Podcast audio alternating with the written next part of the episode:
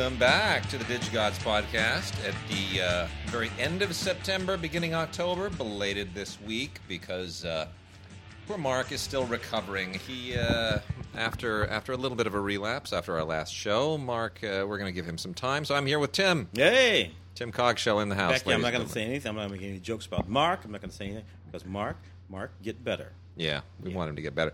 Uh, Mark, ha- for those who don't uh, monitor the uh, Facebook page, Mark has viral bronchitis and has had for a number of weeks, and he is still coughing and having a really hard time It's, of it. it's, so it's one of your better bronchitises. you know. it's it's a mess. If you have to do something with your voice, if you have to talk for extended periods of time, it just makes it really, really difficult. So, um, Plus, Mark, Mark still goes to work. I don't. Know, what's the difference? There's viral bronchitis. Is there some other kind of bronchitis? Suppose Like, there's a bacterial bronchitis. okay. There must be. If there's a viral one, that's the only thing to distinguish them. Either way, I, I, I was just wondering if there was something like a like you know a Hungarian bronchitis or something. I don't know. Uh, so anyway, we'll we'll uh, give Mark a little bit of time to uh, pull himself together.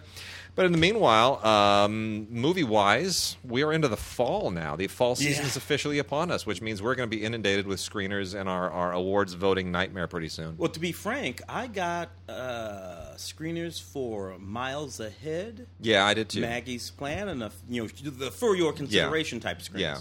I don't know, two, three weeks ago. I did too. Sony Classics was on top of it. Yeah. Uh, the uh, Uh, They might have they might have they might have shot that wad too soon. this thing. This I- is the I- thing. Right that- now, I couldn't find any of those movies that Yeah. made me.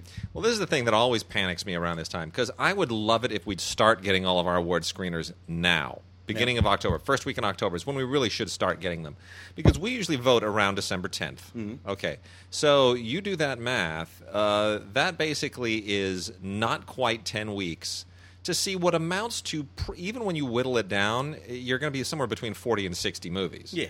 I mean, when we chat in the room, people are arguing about, you know, at least 30 movies that are in the running between all the major awards. And that's once you, you know, you've probably wasted your time on 10 or 12 or, th- or 20 movies that nobody else likes. So, I mean, that, that's a lot of movies to watch in 10 weeks. It really is. It, it is. You know, Considering we don't usually get them, start getting them until like literally the second week in November, which leaves you not even four weeks to see them. to see the movie. Yeah. Now, some of these movies, of course, uh, we will have seen uh, you know, During over the year. The year, Yeah. but uh, but not many. Most of them, you Yeah. know, you know, hold their fire. Yeah. uh, until that period that we're talking about. Yeah. Uh, which means that you know we're we're seeing seeing them for the first So time too. many. You know. Uh, so yeah, you're, you're right, uh, and frankly, you know, too many, uh, too many. Period. Today, today was a broadcast film week broadcast. Yes. today's Friday. Uh, uh, uh, the list uh, this week: thirty-five films. It's ridiculous. Now we didn't talk about all thirty-five. And films. I was on last week with Claudia, With some- and we had 28. 28 so and this is becoming sort of ordinary now i can remember when you 60 movies in two movies weeks. in two weeks when we found when we thought it was outrageous if we had 12 or 15 Yeah. movies uh, and and so now we don't even talk about it as being outrageous anymore because it's just the number of releases. And, and you and I were talking about this the other day, which is this is what is sobering. If you're an aspiring filmmaker, this is what you have to be sobered about. Because the, one of the things that happens when you do Film Week is that you realize it's not like working for a newspaper and somebody says, oh, I'm assigning you this review this week, okay, and you write it and you're focused on that one film. When you do Film Week, you are made aware of the fact of that there are X number of movies opening on a given week. You look at the totality of it. You have to cover them all. Yeah. And when you do this for a number of years, you realize that even on the off weeks during the year, now we are up to oh, you know 18 to 22 movies. I mean, it's, you're you're averaging about 20 movies a week Commonly. In in a, in a city in a market like Los Angeles or even New York. You're commonly you're going to average 20 movies plus every week. That we used to have about 600 releases a year in the United States. There are about 600 releases that are usually Oscar eligible. Yeah. But if you consider that in Los Angeles there are 20 movies a week, now 20 times 52 Five hundred and that, that's a thousand movies. yeah. movies. That's over a thousand movies. There's no way on any given week that more than three or four of those movies actually have a legitimate place in the marketplace. And of those four, you can assume that two are going to be studio movies. So And making the point, of course, that we're talking about films that are theatrically released at least somewhere. Yes. Uh, we're not talking about films that are, real- uh, you know, the VODs and no, the ones. They're no, even this more. is in a theater. Yeah, these are movies being released in a theater. So you know, if you're if you want to make an independent film that makes a mark, uh, uh, there are about hundred slots a year that you could fill.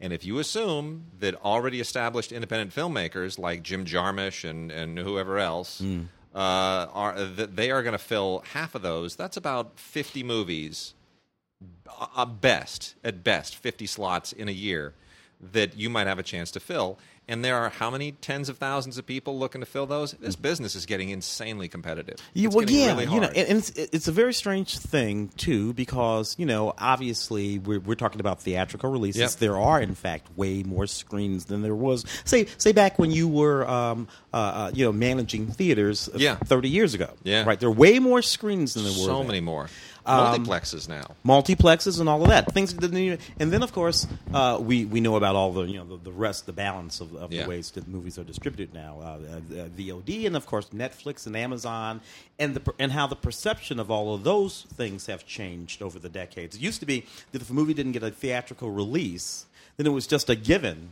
uh, that it was probably uh, either not a very good movie or, uh, or or a B movie. Not Yeah. necessarily now. So today you know, look at that list of 30, 33 odd uh, movies. You work your way down that list. Around movie 22, 25, you're still looking at sort of namey leads. You're still Yeah. looking at these sort of namey directors. You know, True. Yeah, yeah, maybe former movie stars, but nevertheless, people with names and Yeah. and, and and folks making movies. You know, I had a movie today. Chronic was one of them. Tim Roth movie. Michel Franco, uh, director. You know, and this is a Tim Roth movie. I know Not 15 people are going to see this movie yeah in a in a theater, uh, uh, you know, this weekend. Well, not stardom 15. does not mean what it used to Yeah, yeah, Yeah. it may not actually exist. Well, let's jump into some new movies this week uh, on that nice rosy note about this uh, the, the dead end Well, horrible. there, there, there's a place where all of these movies land, and, Yeah. and they're here in our hands, right? Yeah. So, uh, Tim, Warcraft. Yeah. Um, let's talk about Warcraft for a second because uh, I, I do not play this game. Ah, that was not one of the, you know. I have never. I, I the world of Warcraft. I know nothing about. I have no connection to it whatsoever. Uh, I remember think having very mixed feelings when this was announced because Duncan Jones was hired to direct this. Yeah. Duncan Jones, otherwise known as Zowie Bowie of birth. Yeah. Uh, David Bowie's son. made a great movie called Moon. You know with, that uh, that was that was the that ago. was the start, and then he did the Jake Gyllenhaal thing after that. And he's uh, you know definitely one of those directors that was on everybody's uh, lit, not just because you're you're David Bowie's son, but he is legit talented. I mean, he is Yeah. legit talented. Yeah. Um, he is a for real filmmaker. He's got a great sense of story, a great sense of style, uh, especially when working with genre. And I thought, okay, Warcraft, fine. I don't need to know anything about it. I guess I'll just give him a shot. You know, I got to be honest. I just don't get it. Um, it's like it's like he what he did in this. Anybody could have done. It's just so much CGI. It's just so much uh, fantasy mayhem and uh, creatures, and I. I just I you know I don't get it. It all takes place in this um, in this world called Azeroth, and it is a completely fictitious uh, fantasy battle of the Lord of the Rings variety. And uh, it doesn't really pave any new ground. It doesn't do anything really that remarkable. I feel like I've seen this at least twenty times in the past decade, and uh, and yet uh, people who do uh, and this film tanked domestically, by the way. It sure did. Man, did it bomb! Yeah. Uh, but Corey, our beloved Corey, who does our, our intros, Corey is a big fan of Warcraft, the game, and actually defends the movie. And uh, I will I will give him the benefit of the doubt that if you are into the game, this is uh, somehow uh, a thing. In any case, uh, loaded with extras on here. Uh, we have they sent us the Blu-ray, DVD, and ultraviolet combo set, as well as the 4K Ultra HD Blu-ray and uh, ultraviolet combo set. Um, the um, the uh, the difference between them really i mean I, 4k makes a big deal of a difference with this movie i'll be honest. It's the the C, anything with heavy amounts of cgi always really really benefits from the addition of uh, a 4k resolution. Um, there are blu-ray exclusives on here lots of uh, behind the scenes special effects and, and how they made it uh, featurettes and whatnot. Tons and tons of that stuff costumes and uh, you know just how it, how it all falls together. Madame Tussauds thing on here as well. Uh, and uh, on the 4K, you obviously just get this unbelievable picture and incredible audio, which really, if you have the right system, it kind of, I almost say it's almost worth it by itself, just for the reference, you know, value of it. But still, I just. I'm kind of I, I kind of miss it. But here's the interesting thing to me that I want to get to. So Legendary, Mm. who used to you know do do the uh, co-finance the Batman films over at uh, Warner Brothers, they're now with Universal. Yeah. and Legendary is now significantly capitalized by the Chinese. And this movie was released in China and made an ungodly, unholy amount of money Which answers a whole lot of questions. which answers a whole lot of questions. So, so Warcraft, which tanked in the U.S., was a phenomenal, through the roof success in China, which guarantees there will be more. Exactly. Yeah. Exactly. Which may or may not get theatrical releases Yeah. in the United States, but it doesn't cost any more to do Yeah. it now because you don't have to make fifteen thousand prints. All true. anymore. And and and, the, and of course the marketing dollars are amortized over the entire world now. Yeah. So you you know you're going to make those ads anyway. True. Uh, and uh, so yeah, it's a whole Yeah. it's a whole new deal now, man. Yeah, anyway. Uh, I got one over here that you gave me. I'm glad you did because I happen to have seen it for the show Hunt for the uh, Wilderpeople. Uh, a Sam Neill film. Hadn't seen Sam Neill in a while. This was a perfectly charming little movie. I really, really liked it. It's about this little boy perfectly round little boy. Mm-hmm. Looks like he weighs about 300 pounds, but all condensed into, uh, you know, about four foot two. Uh, and uh, you just a handsome little devil. He's uh, completely out of control. Uh, uh, he's um, uh, a foster child. Yeah. and they eventually send him out to the out, to the woods to live with this foster family. Up wi- at, at which Sam Neill is the father. Uh, and him and Sam Neill just end up on one of those sort of Australian walkabouts, you know Yeah. uh, where Sam is teaching him all about you know stuff that you do when you're in, on a walkabout in Australia, and you know the little boy is teaching Sam how to act like a person. It's a really really funny film. Uh, I cannot pronounce the director's name, but it's Taika Waititi. Can you pronounce it? Taika Waititi. Taika Waititi. I'll tell you why I know that, but carry on. Uh, so uh, one of his, uh, you'll know him from Eagle versus Shark. Mm-hmm. Uh, you remember that, uh, which is just you know very very sharp, and a couple other movies uh, from from New Zealand actually, Yes. not Australia. So Taika Waititi, uh, who here's why here's why I know uh, about Taika Waititi.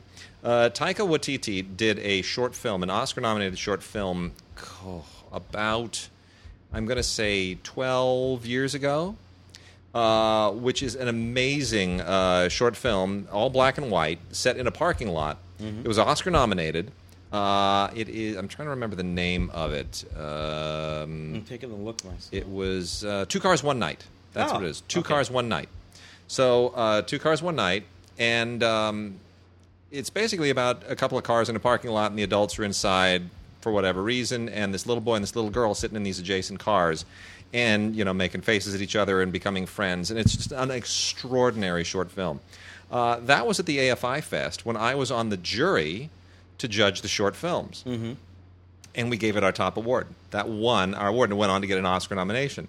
There was also a film there um, about that was uh, sort of a comedic similarity to it, which was two people in bed negotiating with their attorneys over whether or not to have sex, which was also very funny. Also made the short list. We didn't give it that one. that was Jason Reitman who made that one. Ah, So um, that was it's it's interesting to see where these directors go. But uh, I remember Taika was there to accept his award. Was very gracious, and I remember uh, you know we talked. We're like, that's this guy is going places, and sure enough, here he, you know here we are a few years later, and yeah, you know, several, several, several fairly decent films he's in. he's putting it together. That's interesting. You have a guy like Jason Reitman, who's you know lineage and, Yeah. and, and sort of pedigree right Yeah. out of Hollywood. Yeah. you know, with a film there at that time in Yeah. that competition, and then you got this, you know, a guy from New Zealand. Yeah. not exactly the you know the filmmaking capital of the universe. no. nevertheless competing on exactly the same level and exactly and, and won. It was it was it was terrific. It was uh, really terrific. So anyway, I'm a big fan of Taika Waititi, big fan of his career. Really thrilled. And this film, really, a really smart thing about what they've done with this film and the marketing of it, they did a uh, a little bit on this film. Which is a, a kind of a trailer on to be quiet before movies that they've been running at a lot of theaters around town, mostly over at the Landmark. But it's smart because every movie has a little thing on being quiet. The kid, you know, looking at the audience and playing to the audience, and then at the end of this little "be quiet" teaser that makes that makes everyone laugh. You know, Hunt for the Wilderpeople. You're like, oh, that's a movie. I better go see it. That's very Brilliant I marketing. did not know about. That's a new one. Brilliant marketing. Very very smart. Uh, a bunch of bunch of uh, indies that are hitting direct to uh, DVD this week. Some of them had kind of uh, limited uh, limited releases, uh, but they're all worth uh, checking out. some really, really good stuff here. Clifton Collins Jr. is an actor that I really, really like a lot. I don't think he's ever really uh, hit it as big as he should, but he shows up. He works a lot. He, you know, he's a recognizable face, and uh, he is just phenomenal in uh, Transpecos. Transpecos, directed by Greg Kwedar. I hope I'm not completely mutilating his name. But uh, this is all about uh, uh, kind of border patrol corruption around you know the border and dealing with border patrol agents and uh, out in the middle of nowhere. Bottom line, it's a western. It really is a western. It's a modern day western, but otherwise structurally it's a western, and uh, it is. It's an incredibly cool film with great acting, done in a great remote location with only a few actors, but it uh, it's solid. Greg Kwedar who also co-wrote the screenplay with Clint Bentley, does a really good job. No extras to speak of, but it's worth checking out. That's Transpecos, just because I love Clifton Collins Jr. I think he's fantastic. then we also have uh, Joel Kin- uh, Joel Kinnaman and Tom Holland in Edge of Winter, talking about things that take place in uh, the middle of uh, interesting, inclement locations. And uh, this is about a guy who just wants to, you know, be a better dad. So he um, basically goes to you know takes his his boys out on a on what's going to be like a father and son outing to go uh, hunting, and uh, it turns into uh, the that uh, the the the basically the uh, the the movie with the with the bear and uh, Liam oh, Neeson. Uh, the, the, the, uh, oh, um, um, the Edge. The right? Edge. The Edge. Yeah, it, it the was, Edge. it was. It was. Yeah, it was the bear. It was. Uh, it was uh, Alec Baldwin It's yeah. and uh, and Anthony Hopkins. Yeah, it's the it's Edge. uh, no no no that the Ed- no that's the wait wait hold You mean the gray with the the, gray, wolves. thank you, that's what it Liam is. Neeson with the wolves. getting them yeah. mixed up. Yeah. So there it is. It, anyway, it becomes one of those kind of movies. There's you know this cabin in the middle of nowhere, and uh, anyway, um, it, it, basically becomes that kind of a thing. It's uh, it's sort of a little bit of an exaggerated thriller, but uh, you know it's it's generally well done and well acted. I don't really I'm not that familiar with uh, Joel Kinnaman, but does a perfectly decent job. So that's uh, Edge of Winter. That's worth checking out. And then a really unusual combination of uh, executive producers here: uh, Terrence Malick, Natalie Portman, and Chris Eyre. Now, Chris Eyre, will people remember, did uh, kind of uh, hit his stride with Smoke Signals, which was a big winner at Na- Sundance. Native American film. Native American filmmaker Natalie Portman, Terrence Malick. What brought those three people together is hard to know, but uh, the film is from this is from Film Movement. This is the Seventh Fire, and uh, really interesting film that uh, deals with uh, the issue of gangs and gang warfare and gang politics on a Native Amer- uh, Native American reservation, which is a subject I knew nothing about. I didn't realize they had gangs on the reservation. Yeah. Uh, but they do. Gangs on reserv. It's a problem on the reservations, and uh, it is a really, really troubling look at it. And, and, and, and, and we're not talking about we're, we're talking about intra-tribal Yeah. things, right? So you, you Yeah. think about the reservation, you think about tribes, and Yeah. you think, well, isn't that just gangs already? You know, this tribe versus that tribe. No, this is more complicated than that. And It's a lot more complicated. It's it, you know d- there are drug problems. I mean, we know there are all kinds of social problems in the reservations, but this really, really gets into a you know it's it's how it's how sort of tribal warfare has mu- mutated into something kind of post-urban. It's really uh, it's a fascinating film. It touches on a very important subject. It is not an easy film to watch. It's pretty pretty grittily done, but. Um, it's worth checking out. Uh, and that is from a director whose name is Jack Pettibone Riccobono. Jack Pettibone Riccobono. Not an easy name to pronounce, but definitely a filmmaker to watch. Mm, interesting. Uh, I got Mike and Dave over here, uh, which is in. It, look, this movie came out. Had to see it. I saw that trailer. I wanted to cry. It's it just, looks you know so because- dreadful. it- it- because it, because it, so you know you got these two guys, uh, Zac Efron and Adam Devine, who's in those Pitch Perfect movies that I Mm. Absolutely love. And Zac Efron I actually like too. High school uh, musical movies. He's uh, a bunch of that stuff. All grown up now. Uh, and they're these two sort of goofball brothers that nobody wants to invite to weddings because they're goofball brothers and they go to weddings and they make fools of themselves and get drunk and pick up on chicks. Uh, uh, there's going to be a wedding. They, they the only way that they can go to the wedding is if they bring dates. So Mm-hmm. they run an ad in like Craigslist or online or whatever they do, you know, Yeah. and they get these dates. Anna, Anna Kendrick, and Aubrey Plaza. I'm so I so adore Aubrey Plaza. She's so, anyway. That's that's just a personal thing. So these chicks turn out to be bigger, sort of drunken nightmare monsters than uh, the brothers, and you know it's it's all meant to be ironic and this and that. And I suppose that it probably is.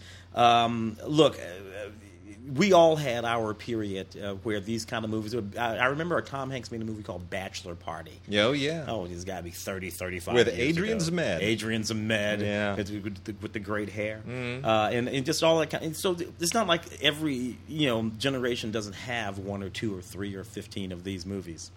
This is one for this millennial generation. I suppose they like this kind of thing. Yeah. Um, how, how, how credulity do I find? Do I sound right now? Anyway, Blu-ray, uh, deleted scenes, extended scenes, alternate story line with a alternate pig sequence. so there you, Uh. a gag reel and so on and so Uh. forth, and a gallery. Uh, uh, look, whatever. Like I said, let let the kids have their stupid ass. Yeah. There you go. Mhm. Mike and Dave need wedding dates. Yeah. Well, good. Good for them. Uh, Central Intelligence, Kevin Hart and Dwayne Oh. Johnson. Look, uh, this is this is the unrated version of this movie, which I also saw when it was out in theaters. This is the thing about this movie. This is the uh, this is the Blu-ray. This is the thing about this movie. So, you know, to my mind anyway, this movie features two black men Yes. it, you, which you know, I mean, for years and years and years, Mm-hmm. this would have been it would, yeah, Mel Gibson and Dan, and, and Sure. Danny. I Yeah. mean, you you you name Yeah. the matchup, yeah.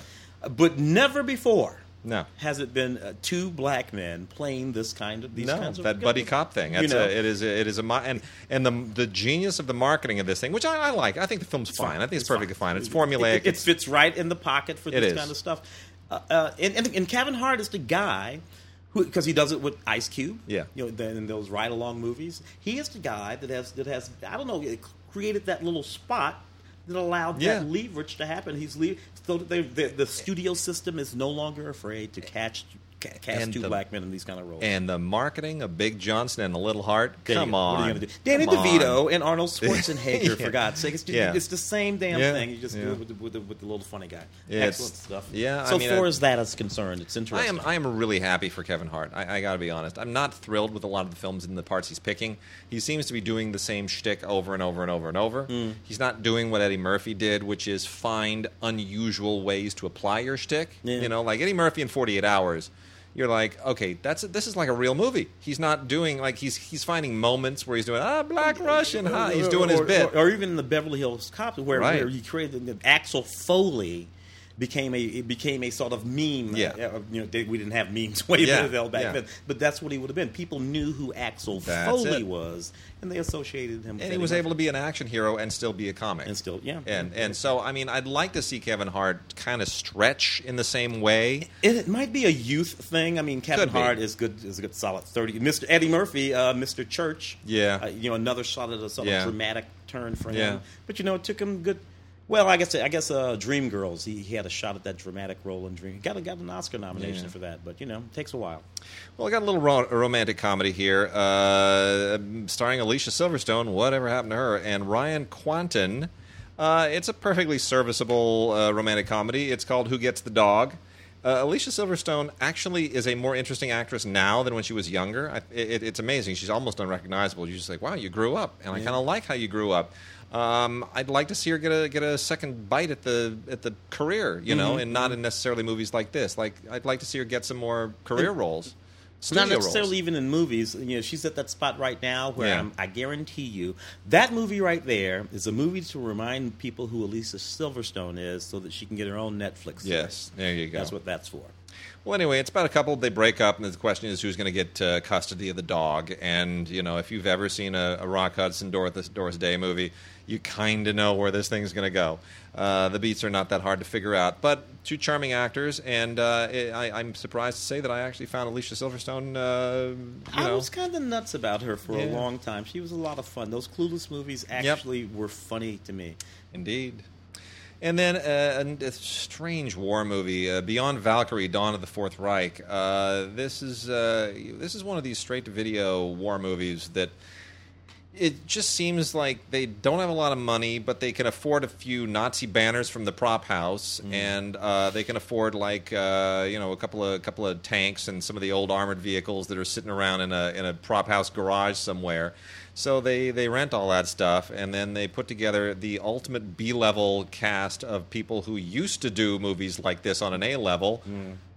You know, Tom Sizemore.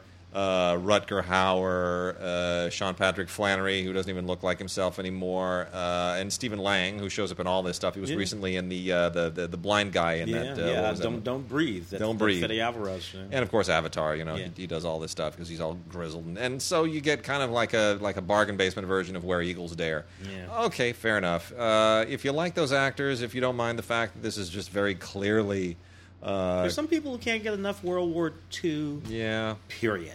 Whatever.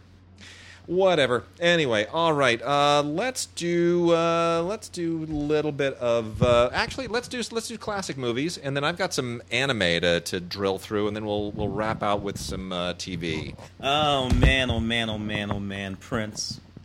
Uh, we lost our we, we, we lost our wonderful purple Uh, king. it's it's still it still stings, doesn't it? It's It- just it was so unexpected. You know, it's really funny. So this is uh, this is a trio of, of Prince films. Uh, Purple Rain, of course, Under the Cherry Moon, and Graffiti All on Blu-ray. All, All on on Blu-ray. Blu-ray. Um, uh, Prince movie collection. Um, look, this is this is this is what this is what I think about this. I know a lot of people poke at Under the Cherry Moon in in particular. Uh, Graffiti Bridge has its detractors, but you know, if if you if you like a sort of, it's basically a musical anyway, a sort of you know avant-garde musical. Graffiti Bridge, uh, Under the Cherry Moon. I suggest people take a look at that again. Right? Yeah, it's not that it's remotely good, generally speaking, as cinema. Uh, but the story behind it, uh, the sort of complications of it, the fact that his girlfriend uh, was supposed to play that uh, uh, Kristin Scott Thomas part, you know, but couldn't act, so you know, he fired her. Uh, I think it was either Lisa or Wendy from the Wendy and Lisa uh, situation that he was involved in way back then. Uh, the fact that he decided to direct it himself, it's it, it, it's been black and white. This is what I will say about that film with Christopher Crazy. It, it was a fabulous album. Under the Cherry Moon. That that Yeah, film, true. That film it was a fabulous album, and this movie is actually pretty funny. So this uh, includes special features uh, that take you inside Prince's world and behind the scenes footage on the music videos uh, that pop up in, bo- in all three of these movies, or, or two of these movies anyway. Purple Rain. I don't think we need to say anything about Purple Rain. Yeah, I you know I worked. I, I think I've seen Purple Rain probably 180 times, maybe more, because I I was that's when I was an assistant manager at the theater that had Ah. the exclusive on it in Los Angeles. About And- 1983, 82, Yeah, 83, 83, I think. 83. Uh, no, uh, hold on, hold on. Was- was- 83, was it 84, 84? 84, 84, okay. 84. Anyway, uh, man, that I just that was that and The Killing Fields. I saw those two films like so many times. I, I just can't. I, I don't even know. Anyway, yep, every day this movie, man, that's really unfortunate. But this is nice. Purple Rain under the Cherry Moon, Graffiti Bridge. Good, good going on you. Yeah, yeah. Can't can't can't be too upset about that. Um, you know, we've got uh, a couple of interesting ones from Criterion, uh, which I never would have imagined in a million years would wind up on Criterion. Uh, at least one of them. Valley of the Dolls by the great Mark Robson, which is a, a big deal. I mean, Valley of the Dolls is a really, really terrific movie from 1967. Uh, Mark Robson, one of the great big directors of the day. Uh, you know, I, really a really a, a fascinating film. Um, all about the you know the narcissism of the era. I mean, Jacqueline Susann's novel was like a it was a popular sensation, and the you know Patty Duke and Sharon Tate and so many you know great actresses showed up in this thing, and it just kind of defined a certain mentality of the era. And I'm not I'm not surprised to see that on a Criterion Blu-ray. That's a that's a serious deal, and a lot of great extras on here. Uh, including a 2009 uh, gala tribute to uh, Patty Duke that they had in uh, San Francisco at the Castro Theater. Um, featurettes, documentaries, promotional films from 1967, even a, a television episode uh, from Hollywood Backstories 2001. I mean, screen tests. It's just, it immerses you in the greatness of this film. It is a fascinating snapshot of a zeitgeist. That is Valley of the Dolls.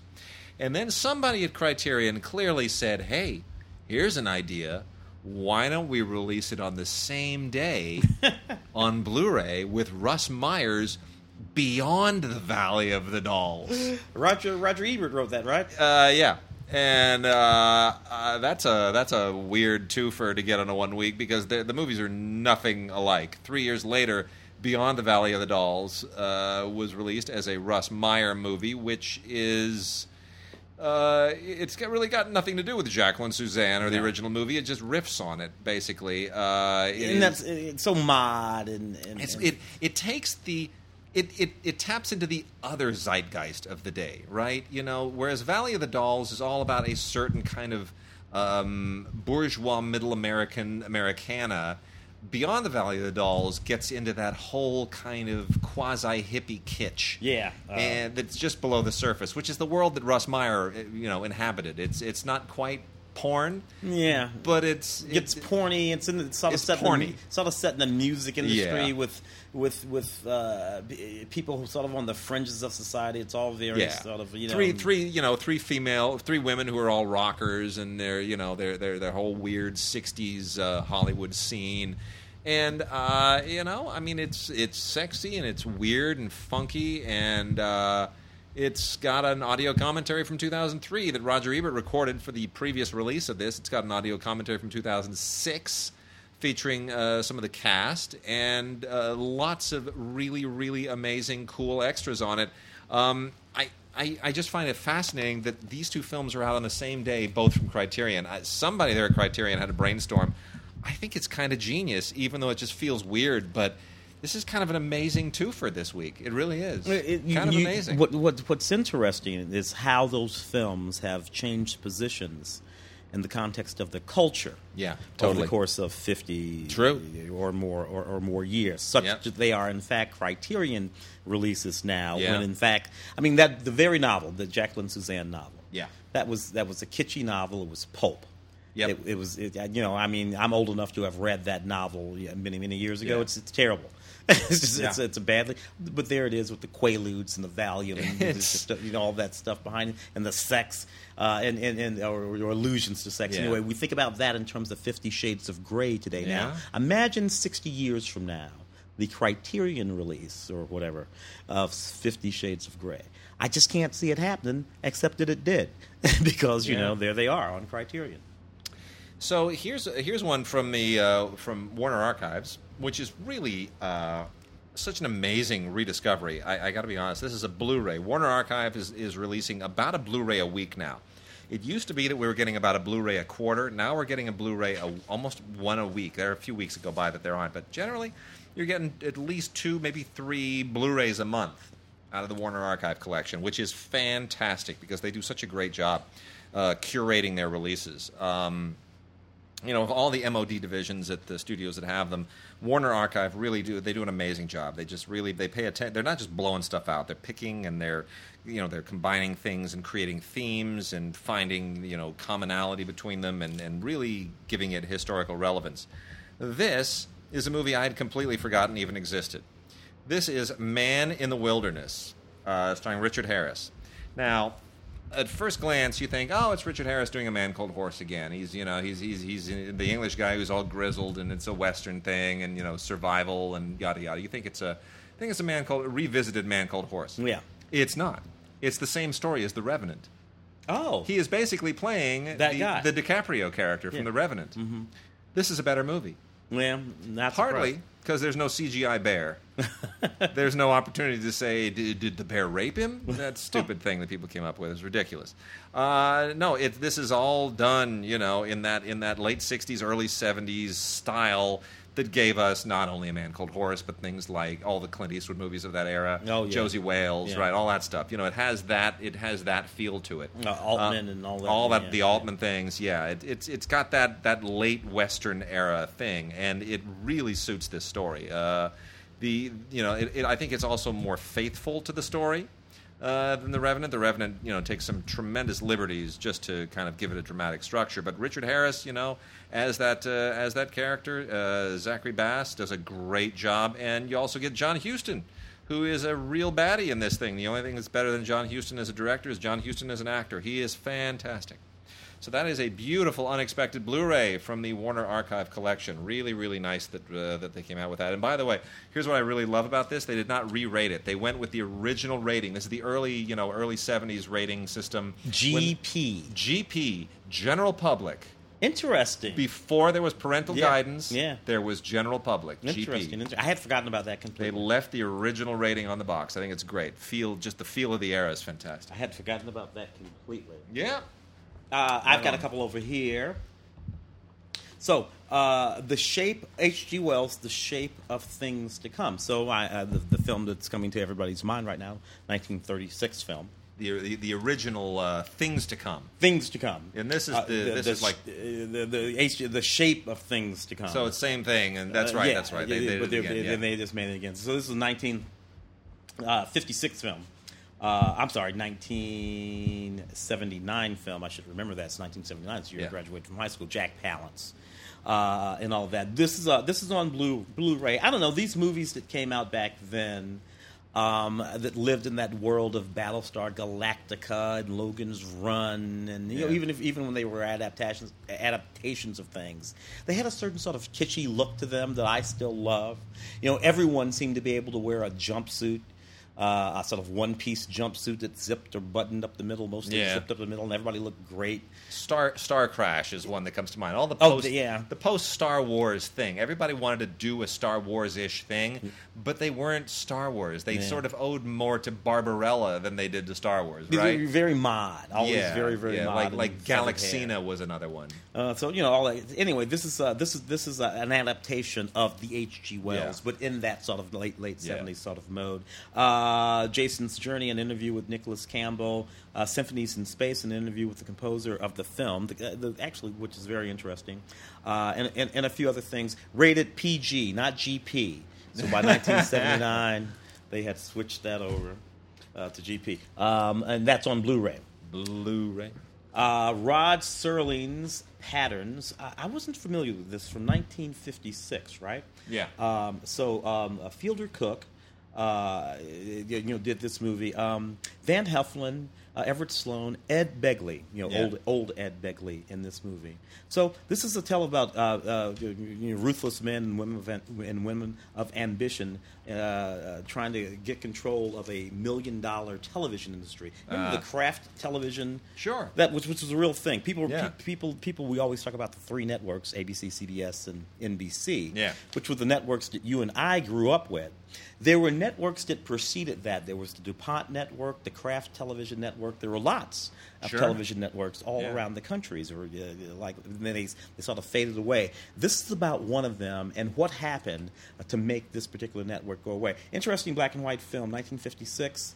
Uh, Blu-ray on Blu-ray. I wonder, I, I, what about what about putting on this this on Blu-ray from 1956 might enhance it a bit, Ray. Well, this Uh, is, and this is, and uh, this Wade? yeah, and this is from the Film Detective, who a lot of our uh, listeners, you know, we interviewed the, the guys from the Film Detective uh, previously, and they they just keep doing really really good work and picking great films. So Rod Serling's Patterns, Film Detective, well done.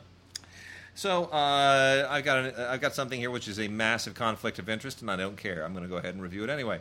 Uh, from the Cohen Film Collection, two films from Douglas Sirk. Two films from Douglas Sirk. The films are Lured, which uh, is a lovely film that also has uh, Lucille Ball in it, and that's a lot of fun. Uh, but I really want to focus on A Scandal in Paris.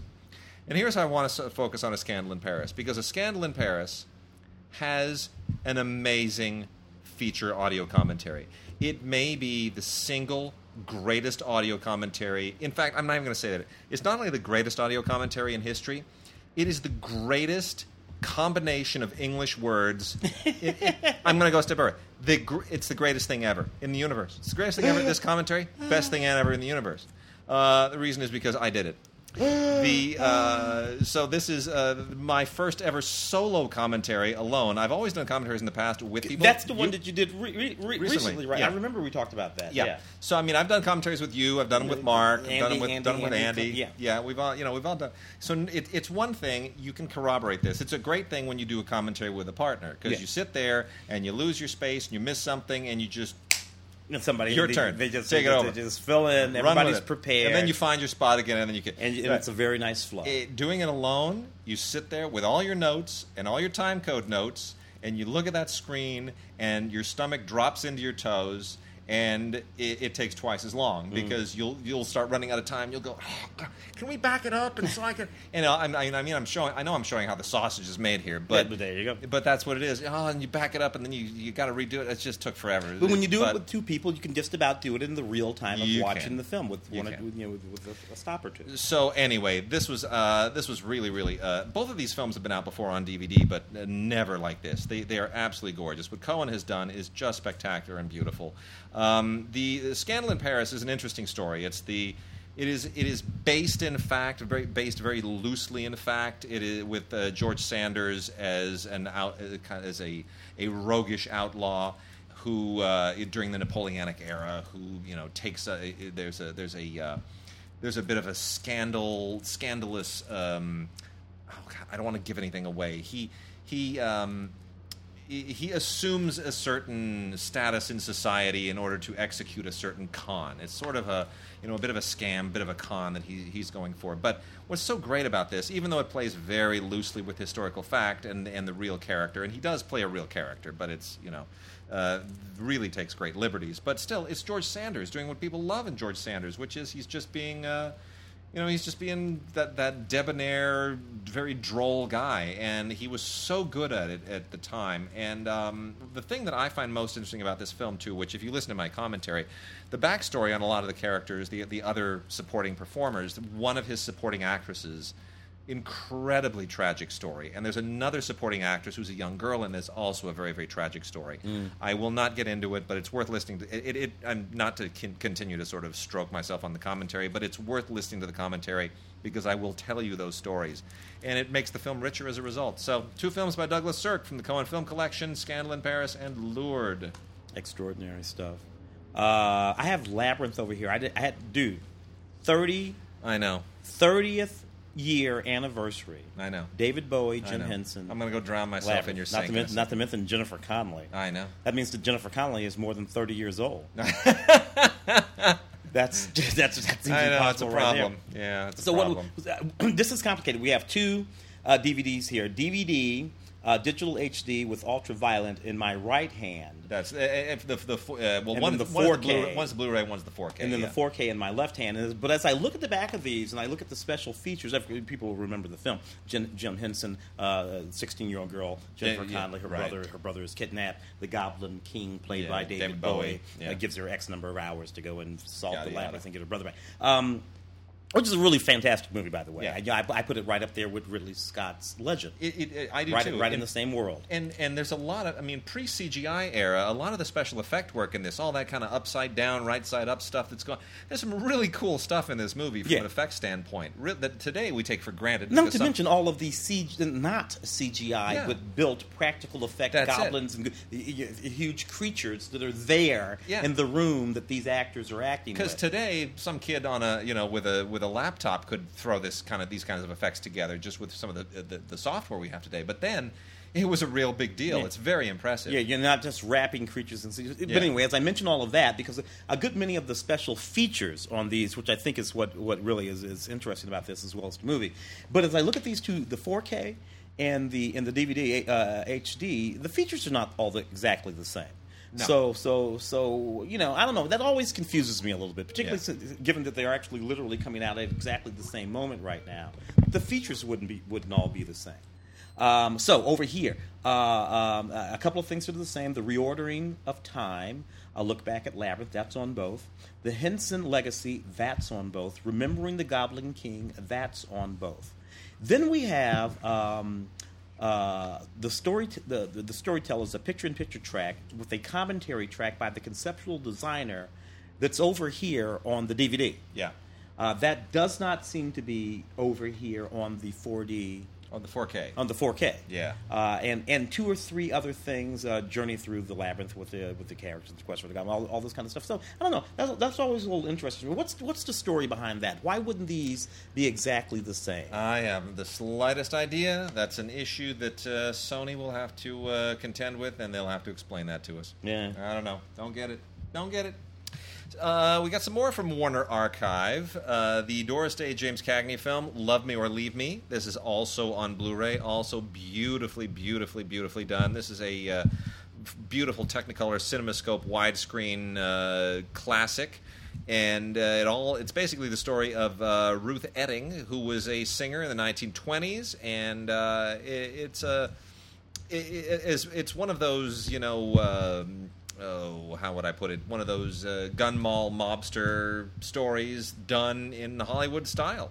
And uh, it's it's a lot of fun. James Cagney's great. Doris Day is great. I mean, two great stars. Uh, really, a just a beautifully made film. Not real gritty uh, in any way, but this thing won a got a bundle of Oscar nominations, very deservedly. It's beautifully put together, and uh, maybe the you know one of the better films directed by Charles Vidor, who you know was a good workman-like studio director, but rarely sort of identifiable in his style. Anyway, really fantastic Blu-ray, well chosen. And then a, a couple of other Warner Archive titles on DVD. The uh, DVD-R uh, that is that they that, you know DVD-Rs are burned for the MOD line. Uh, this is volume nine of the Monogram Cowboy Collection. Nine more movies on three discs with Johnny Mack Brown. They made tons of these things back then. They cranked them out in no time at all, which is uh, really what's most impressive. Uh, otherwise, no reason to get into any of these in particular. But they, you know, they, they this is volume nine already. I mean, the, the Monogram Cowboy things were just relentless. So if you got the other eight, you're going to want to pick up number nine. Got to be a completist. And then the wonderful Jackie Cooper. When a feller needs a friend. Oh, now it, it, with a title like that, it could only be in the 1930s and 40s. They just didn't use titles like that at any other time. Jackie Cooper was a tremendous child star, and uh, grew up to be kind of a fat, flabby old adult actor, uh, but a good actor his whole life. In any case, uh, he's in this along with Charles Chic Sale. Uh, might be pronounced Saleh, an actor I am not that familiar with, but this is uh, based on a book called Lumpy that I guess was a big deal at the time by William Johnston. And uh, effectively, this is a uh, this is one of those things that Jackie Cooper was doing quite a bit of at the time, which is you know uh, just being a cute kid in a movie that appealed to primarily to people from the who are kind of a, of the Depression generation. And excuse me. Um, so you know, it's uh, it's of interest primarily to people who are Jackie Cooper fans. Otherwise, uh, you know, you'll probably want to take a pass on it. It's not going to. If you don't love Jackie Cooper, you're not going to love it. Yeah, yeah. I uh, you gave me this one, and I'm glad you did. 1995 is the year, right? 1995. Uh, you know, I'm writing for uh, Entertainment Today. I Yeah, magazine. sure. We wrote for Sure. I had to write a review of this movie called Phoebe. Xenophobic experiments, Oh, right? my God. Now this was the whole thing that was going on. I remember, I remember this very specifically because this Yeah. was this um, a, li- a little, a, a, a very, very young woman at the time named Erica Bendicki. That was her name, Oh, right? I actually interviewed her for Yeah. the for the newspaper, right in town, right? Met her at her publicist's office and everything. So the whole deal here was this young woman uh, who had been working for a cable television, like uh, you know one of those uh, public television, public access television Yeah. stations in Canada. Yeah. Uh, she and some friends uh, pieced together everything that they needed to make a sci-fi uh, epic adventure movie. This movie, uh, Phoebe, uh, z- uh, xenophobic experiments. Right? They did this for two hundred and fifty dollars. No kidding. They made this whole movie uh, complete with special effects and pyrotechnics and aliens from outer space. and No and kidding. Space scenes and all that kind of stuff. It's all, relatively speaking, terrible, but no more terrible, no more terrible than films made by you know quasi-sized, pretty good-sized studios in 1995, spending a lot of money, Ice Pirates and crap like that. That's remember? bonkers. What, what were we just talking about? $250. I remember interviewing her. I remember reviewing this film. I remember it being all kind of intriguing at the time.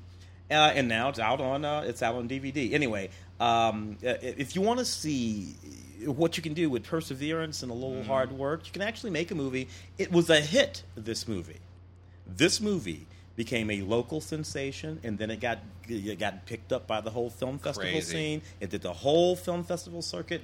Got a release, an actual theatrical release in the United States of America, which is why I reviewed it and why I interviewed her back in 1995. That is amazing. Phoebe, All right. xenophobic experience. yeah.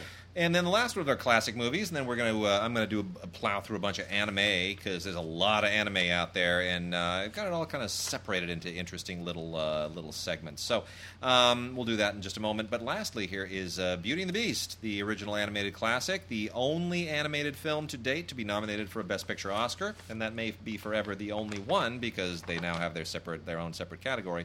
But uh, this this has been out on Blu-ray before. This is the 25th anniversary edition. This exists for only two reasons. One, to put all three versions of the film on a single Blu-ray. Now, these aren't substantially different. There's the original theatrical version. There's the one that got all kind of digitally cleaned up, which is the the uh, the special edition, which is fine. Um, the special edition I like because it has a better audio mix that was done specifically for the home environment. So there's that. And then there's the sing along version, which is great for you know my daughter who just loves to who loves this movie and just everything Disney these days.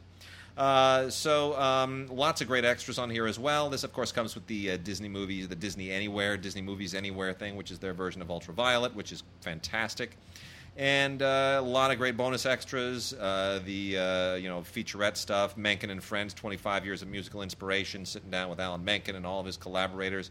And uh, except obviously for Howard Ashman, who's no longer with us, mm-hmm. and uh, you know they have stuff on the recording sessions and uh, you know, all this just great stuff that kids and adults will both equally enjoy. But you know what? Ultimately, it's all about the movie. The other reason that this is important is it has an exclusive sneak preview of the new live action version, which I hate to admit I'm really looking forward to. As cynical as I usually am about uh, doing these these live action adaptations of animated films, which Disney is doubt, do, apparently going to do with every single animated film they've ever released, um, this looks good. It- Bill, Look, Bill it, it- Condon. it- it depends on how they decide to do it. I, I, I would love to see it if it's a live action version. Of course, there you know live action version of television, Beauty and the Beast. Yeah. uh, and uh, uh, and uh, and they don't wrap it in CGI. What is the point of doing a live action version if you're going to wrap almost everything that's sort of mystical and magical in CGI? Then we might as well just watch watch. Uh, uh, well, for starters, uh, I'm really looking forward to seeing Ewan uh, McGregor as Lumiere. I just think that's unless or Cogsworth. No, he's he's Lumiere, and I think Ian McKellen is Cogsworth. I think that's how they're doing it. Uh, One, uh, anyway, David Ogden Stiers in the movie Did the- and- was the original and, and, Cogsworth. and, and the late Jerry Orbach was oh, Lumiere. So good. Yeah, yeah. Rob, that voice of Robby Benson. That's, that Oh. was, that made the whole damn movie. Yeah, it did. It sure did. You know, good old Robby. Back then, you didn't necessarily have to have a movie star to. yeah, yeah. I mean, these these people were all noted actors. But, True. but they Very weren't true. movie stars. Nowadays, to do, you do that, you got to have movie stars. All right, here we go. Gonna burn through the anime. You ready for this? Here we go. All right, Tim. I'm gonna I'm gonna burn through some anime. Uh, Mark usually takes a nap when I when I do this, so here we go. Uh, and and if we have any anime fans, please by all means correct us on our well correct me on my pronunciation or my complete mutilation of things because you know I I uh, am not a native Japanese speaker, so I'm gonna destroy some of these names. I'm sure. Uh, uh, D is uh, is okay. Uh, Domagar D is a uh, is a giant robot thing. It's perfectly fine. I didn't watch an awful lot of it. It just kind of feels like it fits right in there with all this kind of pre-Transformers uh, sort of uh, uh, get to Robo stuff. It's kind of in that same vein. I, I understand it has a certain following, a certain unique following. So Domagar, go for it. I, not not necessarily my thing. Uh, on the fantasy end of things, we've got some uh, Blu-ray DVD combo packs here from Funimation. Uh, Arslan, the heroic legend of Arslan. This is season one, part one. Um, something I was not particularly fam- uh, familiar with. Beautiful animation. Uh, it is a you know it is it's a fantasy soap opera, um, essentially in a kind of its own world. Uh, it, I don't want to say it's Lord of the Rings ish because that's always the, the default go to to explain something that takes place in its own world. But it's a wonderful fantasy world, uh, has its own rules and uh, all kinds of interesting quests, and it gets a little bit violent at a certain point, as you might hope it does. But uh, it's a nice uh, it's a nice Japanese take on a medieval concept, and uh, I found it really quite charming. Uh, Laughing under the clouds a little bit more impenetrable. Uh, but uh, this is uh, this is kind of turn of the century Japan, also sort of a, but this is a more grounded fantasy environment. Um, very very well done, but most important are the, uh, the the the artwork here. The animation is just superb, really really beautiful artwork, incredibly well drawn, meticulously well drawn, beautifully beautifully colored. Um, maybe the most interesting film of all the animated films this week is uh, this incredible movie that I've never heard of before called Barakamon. Uh, I'm going to say that again Barakamon. B A R A K A M O N. This is a Blu ray DVD combo set from uh, Funimation as well. And uh, the whole thing looks. It looks like it's done in charcoal and watercolor. It's just really, really amazing. Um, the story is is somewhat parochial. Uh, it's uh, it's it's very it's you know almost better like live action, frankly, to tell a story like this. But in this case, it takes on this very poetic veneer. Uh, it's about a young uh, calligrapher whose parents send him to. He's kind of a troubled kid, so um, he his parents send him to a to a certain island location. I don't want to you know get too far into it uh, as a way of sort of getting him to find himself in a way. And uh, what happens there is, of course, one of these wonderful small village transformational friendship odysseys coming of age. Um, it's it's really uh, it's really uh, quite gentle and quite sweet, but again, it's the it's the artwork that is just so dazzling. It's so beautiful to look at, and uh, Funimation definitely understood that they had something uh, special on their hands. They did a very different kind of a slip cover for this, so the packaging is very much uh, keeping it, paying attention to the fact that it's you know it's it's this matte artwork, and it's very nice. Really, really nice job. Um, we also have another Roisin Maiden complete collection. Uh, this is a this is specifically Rois or Ro, I guess Rozen is how you're supposed to pronounce it. Uh, I've heard it both ways, but uh, Rozen or Roisin Maiden, Rozen Maiden, uh, Zurückspulen, which is a German word. That's very German. It's very German. This is uh, you know this is a this is a world that this is one of those worlds that I I just can't really catch up with because it it exists in so many different tentacles and I can't really keep up with it. You have to do just way too much research to, to really get into it. But uh, great following, and uh, this has 13 episodes on two discs. Um, some interesting features on here, which include the uh, cl- closing animation and the opening animation without any uh, titles or anything like that. So that's always interesting for animation buffs. Um, on the lower end of things, we've got uh, Pokemon the movie. Hoopa and the Clash of Ages. The uh, this is so it you know it's better than old Pokemon. It this is like new Pokemon, so they've obviously improved their animation techniques and it's a little more sophisticated. Um, but all the monsters, all I could think of, I seriously I put this in and I started watching it, and the only thing I could think of is if anybody bumps into me on the street looking for Pokemon, I'm going to punch them. That's all I could think of. Every time I see a monster in this thing, I'm like, oh, I bet I'm going to bump into somebody looking for that thing. That's over already, I right? bet, That- I bet somebody's going to like knock on my door one day and say, "Is there a Pokemon in here?" And you, I just, is that over? Or are people I still doing that, that? I think it's over. I think it's already over, which is fascinating that Ugh. something can come, overwhelm, and go that quickly. That's just that's fascinating to me. That's, it is. It is to me too. It's why I- they shouldn't have made that Angry Birds movie. true. If they had no, you know, if, if- True. you know what, this is going to be done before Yeah. this movie comes out. Very true. Very, very true. Uh, Magical Shopping Arcade, Abenobashi. This skews pretty young. This is the uh, complete collection on 13 episodes. Um, you know, when you have a title like Magical Shopping Arcade, I think you figure you know what you're in for. Um, let's put it this way. All I'm going to tell you is uh, this is all I'm going to tell you about this. When you flip this thing over, first of all, you see a bunch of kids playing and a bunch of weird little creatures on the on the front, and then you see some girl. she- Lying, look, look at the artwork, too. And then there's a girl on the Oh, bottom oh. who's barely wearing, yeah, who's Yeah. barely wearing anything. That's got to be a problem for one for either Yeah. the top or the bottom. One of those is appropriate, and the other Yeah. one's not. So you think, okay, well, and then you when you flip it over, and uh, this is what they let you know on the back: mysterious giant-breasted beauty revealed in her entirety. They want to make sure you know which one of those. Okay, so. Uh, th- this skews. I, I want to say this skews young, but it doesn't skew that young.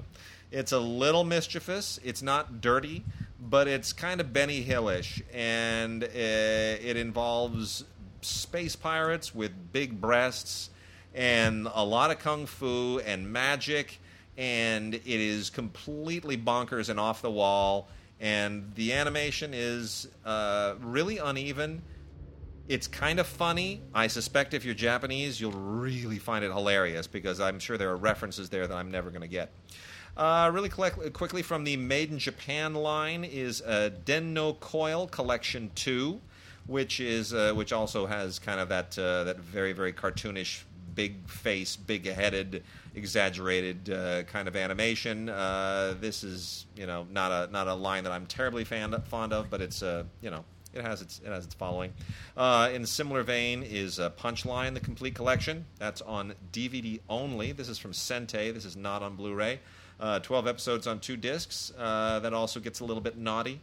Uh, a little bit uh, mischievous, a little Benny Hillish. Uh, again, not you know, not not really my not my cup of tea. Um, here is here are the four this week that are really really amazing.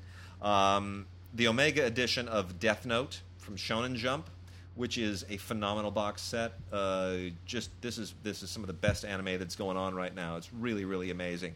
Uh, you know, it's essentially a, a, a high school student who enters this, uh, you know, through through this enters this kind of mysterious calling, right? You know, it's it's one of those favorite memes is that a high school student finds out he's some kind of messianic figure. No, you did. Right, has to go to kind of do a some kind of do mythical journey. Anyway, Death Note is great. It's uh, it's really terrific. The animation is phenomenal. The work on this is just magnificent. This is the Omega edition that is worth checking out.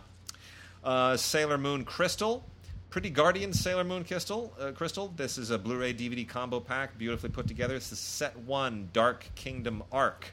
Uh, if you aren't keeping up with the Sailor Moon world, there's you're never going to catch up. Uh, this thing is very elaborate. Includes an 88 page booklet and a bunch of art cards, and it is it is really well animated. It is an incredibly well written line um, of stories, but it just it, it it's sort of it's so elaborate and so all encompassing. It's kind of like Robotech. It's just got if you if you're not up to speed, it, it's going to take forever. So uh, anyway, you know she's got long blonde hair and she's heroic and she's cute and lethal and she is what she is. Uh, Blood Blockade Battlefront, the complete series, episodes one through twelve. This is from Funimation. Um, pretty cool animation. Uh, it- also a little bit uneven, but when it's on, it's really really on. And uh, this is from the Studio Bones people who do Full Metal Alchemist and Space Dandy Soul Eater. And uh, it's uh, this is kind of a uh, this is you know mystical battle between the Earth and the Netherworld, and it's you know if you like that kind of thing, Constantine-ish, right? Yeah. a little bit like Constantine. And then the most bizarre thing I've ever seen in my life Assassination Classroom. This is Blu ray DVD combo pack. Um, Assassination Classroom is Mars.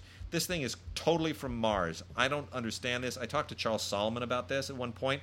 Last time I was on Film Week with Charles, who is, of course, our animation Yeah. uh, go to guy on Film Week and in, and in uh, LAFCA. And Charles knows all this stuff. He's totally. I, I said, Charles, what is up with Assassination Classroom? He tried to explain it to me, and then he said it's kind of insane, doesn't make any sense. He's not a fan. I don't really get it either, but it, it you know the idea is that you've got uh, it is literally an assassination classroom, but the whole thing is kind of sort of sometimes funny and it's a little sci-fi-ish and uh, it it's I, I don't I don't really get it anyway. Season two, uh, or, I'm sorry, season one, part one came out some months ago. This is season one, part two. And uh, I, you know, if you if you, if anybody can explain this to me and exactly what the whole point of this is and uh, why the octopus, the teacher is an octopus, I would appreciate it. Um, but it, it just it feels like something they made up as they go along, like they were taking too many drugs. Uh, so God, God, seriously, gods at digigods.com. Explain Assassination Classroom to me, please. I just want to know where this. I'm sure there's some school of anime that this makes sense in. So anyway, there is that. And um, let's see. I'll do just a couple more here before we round out on television. Uh, Naruto Shippuden from uh, Shonen Jump. This is ep- this is DVD set 25. Just let people know that this is out there. This is original and uncut episodes 310 through 322. If you have kept with it that long, good for you. And then the World of Bleach. Uh, which is aw- a lot of fun if you if you love you know the kind of fantasy samurai stuff that they do with the with the Bleach series. Uh, we've got a two pack of two movies here: uh, Bleach Fade to Black and uh, Bleach Hellverse, the movie. Um, so Fade to Black and Hellverse double feature, and then on Blu-ray, uh, the, uh, the the set one of the series uh, with uh, episodes one through twenty-seven. First time ever on Blu-ray is Bleach. First time ever, set one. So that also from uh, Funimation. Good good stuff.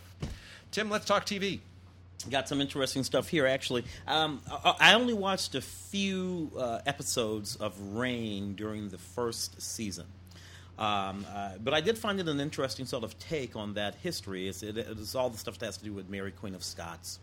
Uh, and and uh, the Queen of England and, the, and, and, and King Francis and all the sort of political and court intrigue that was going on during that period of Yeah. time. All played by actors who were much more attractive than these actual people. By the way, look these people up; they didn't look anything like this. uh, uh, but nevertheless, uh, uh, their positions of state and power were kind of saying this is the third season of Reign, uh, and uh, it, it starts to speak to some of the historical moments again when in fact Queen Elizabeth started plotting against uh, uh, yeah, you know, Mary, Right. Queen of Scots. It was the whole Right. thing. Th- th- These are things, events that actually happen in history. This series takes lots of liberty with that, you know, besides people's looks.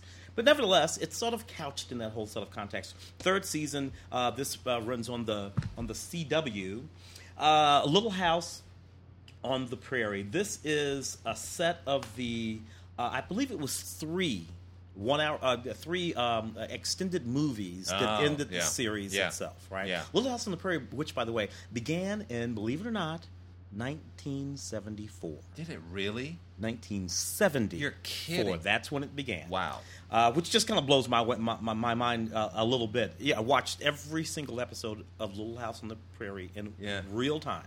Wow. Over the course of all those years, a legacy movie collection tells the story of the It concludes uh, with uh, you know these heartwarming movies, all restored. Uh, includes uh, the movie specials and the behind the scenes specials that, that you know they had on television Yeah. at the time the movies appeared on TV. A look back at all of that uh, on uh, DVD and digital. There, correct? Yep. Uh, the Titanic, 1996, I believe was the year, uh, if I'm not mistaken, that there was a gigantic Titanic near, miniseries. Yep. Right. Yep. Uh, Peter Gallagher, Eva Marie Saint, Tim Curry, a whole Yep. bunch of people. Now. The year that the movie came out is, I want to say, 97. 97, right? Mm-hmm. That movie wiped this television miniseries out of existence. Uh, once this was a big event. This was like a Yeah. 13, 14, 15, Yeah, it was a 20 big million deal. dollar It was movie a big deal. um, uh, at the time, but it was on television. Uh, James Cameron, you know, did his thing. uh, CGI special Yeah. effects. uh, This couldn't begin to match what James Cameron did. Plus, James went for the love story. Yeah. Went for the love story. This doesn't go for the love story. Most story. of the others didn't. That was uh, the one thing he did right. he understood that people don't really care about the boat sinking. Yeah.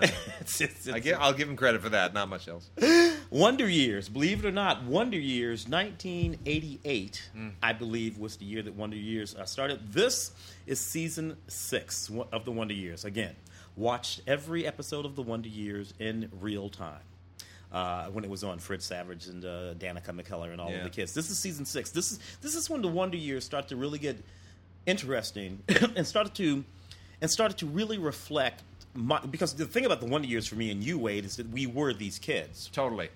So this, when, when this, this television program was going on, what we were doing is looking back at a historical representation of our lives from 15 or so years earlier, uh, uh, set in the sort of mid, middle 70s during that whole sort of period there. So this was the, was the period when the kids went to high school. They first went to high school, Yeah. uh, and had to start going to separate classes and went always in class together. And there were other boys, and, and, and Winnie was interested in other boys, and, and, and I think Kevin was interested in other girls. This was that year. And again, I, got, I must say that this the Wonder Years is just one of the television the series that I that I just think really nailed it in time in terms of time and place, just the zeitgeist of the actual era that it represents.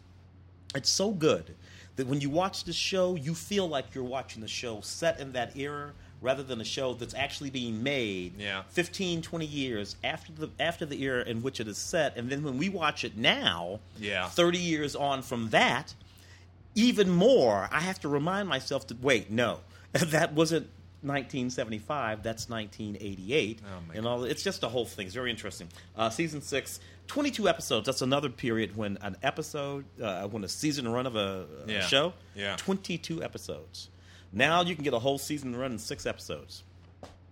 Uh, Crazy. Uh, for folks uh, who don't who don't know, for elderly folks who were around, I think we, we, uh, Milton Berle made a workout.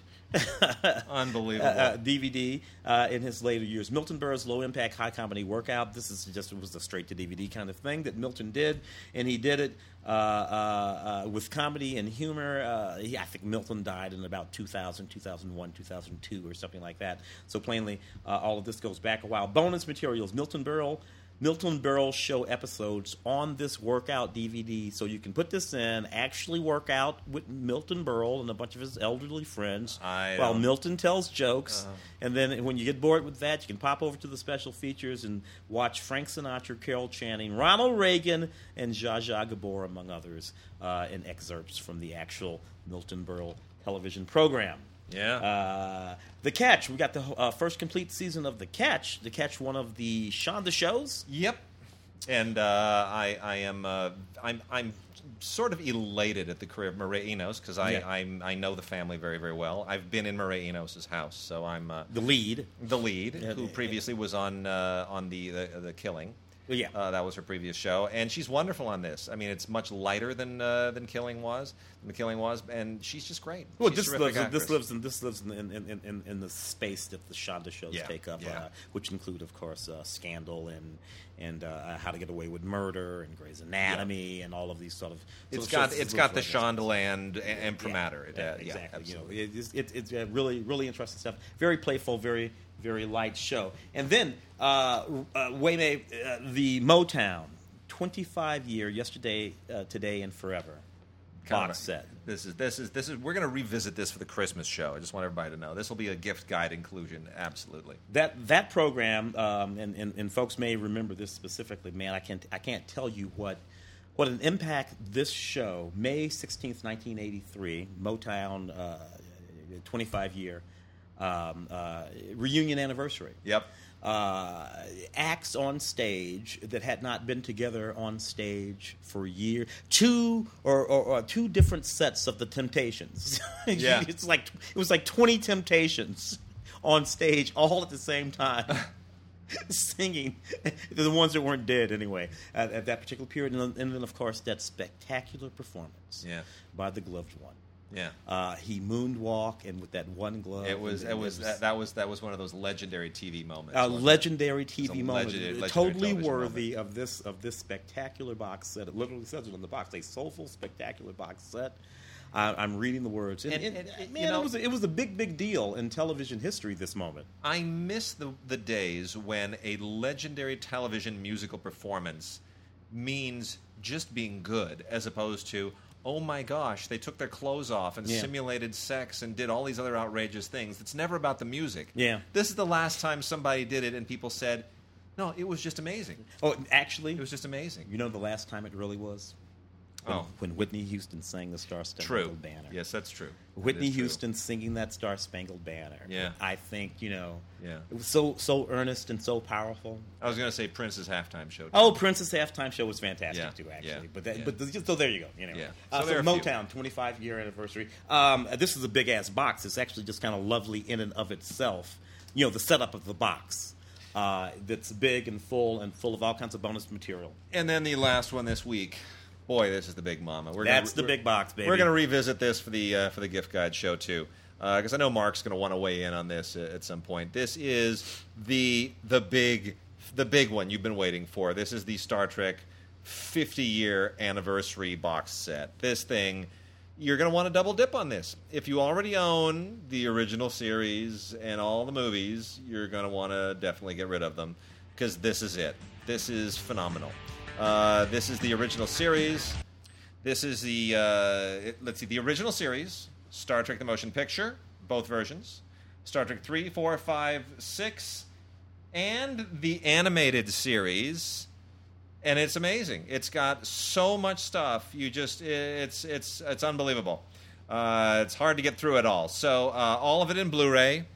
And the animated series, of course, is the one that I love the most. That uh, Mark is never going to let me for, live down. He will. He will never forgive me for that. But uh, this is absolutely terrific. This is this is the ultimate Blu-ray collection of everything pertaining to the original series and the animated series and the movies and you know the whole Shatner Nimoy era, the original cast. That Mark is it. not about that animated. You know what was great about that animated series? Yeah. They would go outside in space. You know, they would spacewalk, Yeah. and they just had that sort of force field Yeah, thing yeah, around yeah. them. It was I've great. always thought that they should have used that in some of those later movies. That Yeah. sort of notion Yeah. of, of, of a little personal force field bubble And then they could just walk around. They never quite got there. Well, there, there are just heaps of extras here as well. I mean, it's ridiculous. I, I there's you know, if you need me to recommend this, you, you're you're not a fan. Yeah, so uh, we will revisit this again, of course, uh, at holiday time. And uh, this is just one of those great things. Everybody was waiting for this. It's worth double dipping. If you already own all this stuff on Blu-ray, go and sell that stuff at the used DVD store and, and upgrade because it's absolutely worth it completely. All right, that's it for this week.